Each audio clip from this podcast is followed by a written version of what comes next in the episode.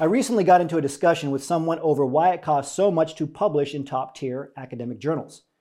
They argued that the newer open source options of the big three journals in particular, ranging from around 4,500 to $11,500, was ridiculous.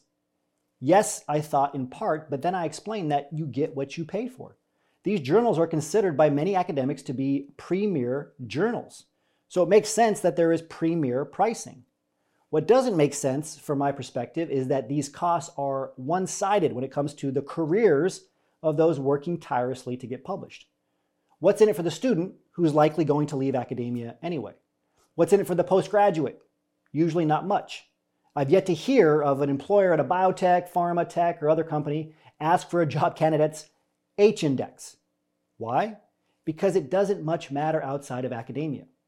Still, publishing in top tier academic journals is often considered a hallmark of success of academic professionals, right? Researchers strive to have their work featured in these esteemed publications due to the recognition and credibility that they bring. However, there's a significant cost associated with achieving this scholarly prestige, right? This cost is shared with those who publish the journal. First, there's the rigorous peer review process, okay? This is for the actual peer reviewed academic journal articles, not the affiliated blogs and opinion pieces that many of these journals also publish. Before a peer reviewed article is accepted for publication, as you know, it undergoes extensive evaluation by experts in the field. These peer reviewers dedicate their time and expertise to ensure the quality, validity, and the originality of the research. Journals often compensate reviewers for their efforts, adding to the overall cost. Okay, so there's a cost for these premier journals. That's why there's a cost for publication. There's also production expenses. These expenses include people who work closely with the authors to refine their manuscripts and ensure they meet the journal's criteria. Additionally, the cost of typesetting, formatting, copy editing, and proofreading, right? Color figures versus non-color figures. There's also a cost for online versus print distribution, or both. Many of these prestigious journals offer both, again, online or print versions of publications, and this dual distribution system incurs right, additional expenses, including website maintenance, online hosting, and the production of physical copies for subscribers and libraries. And then don't forget about the marketing, selling, and promotion of these journals. Yes, top tier journals do this, right? Like every other company. Do you think your university librarian is taking it upon themselves to pay tens of thousands of dollars for a subscription for these journals, right? Not at the initiation of it, right? These subscriptions are being sold to them, regardless of how meager an academic institution's budget is. This is an important point that you may not be aware of. Top tier journals often grapple with right this choice between open access now and the subscription based publishing models.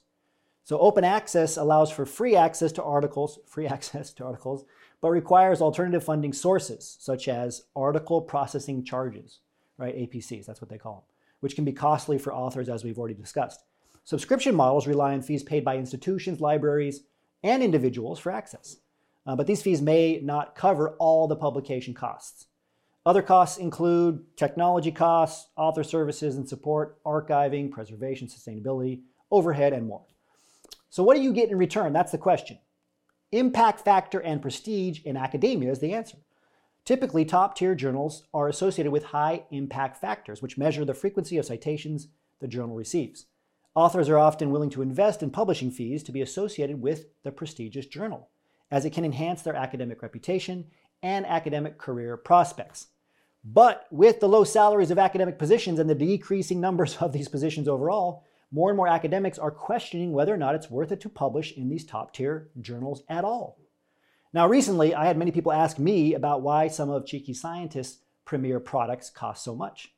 My answer to them was similar, right? Similar to this previous discussion on why premier journals cost so much.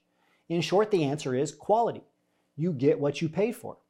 There is one difference, though. In my mind, Cheeky Scientist premier products have a strong track record of getting academics into top tier careers, not just lower paying academic careers that require more and more publishing. Something to think about. This takes us to the end of today's Career Transition Report. As always, remember your value and start thinking and acting like a successful business professional.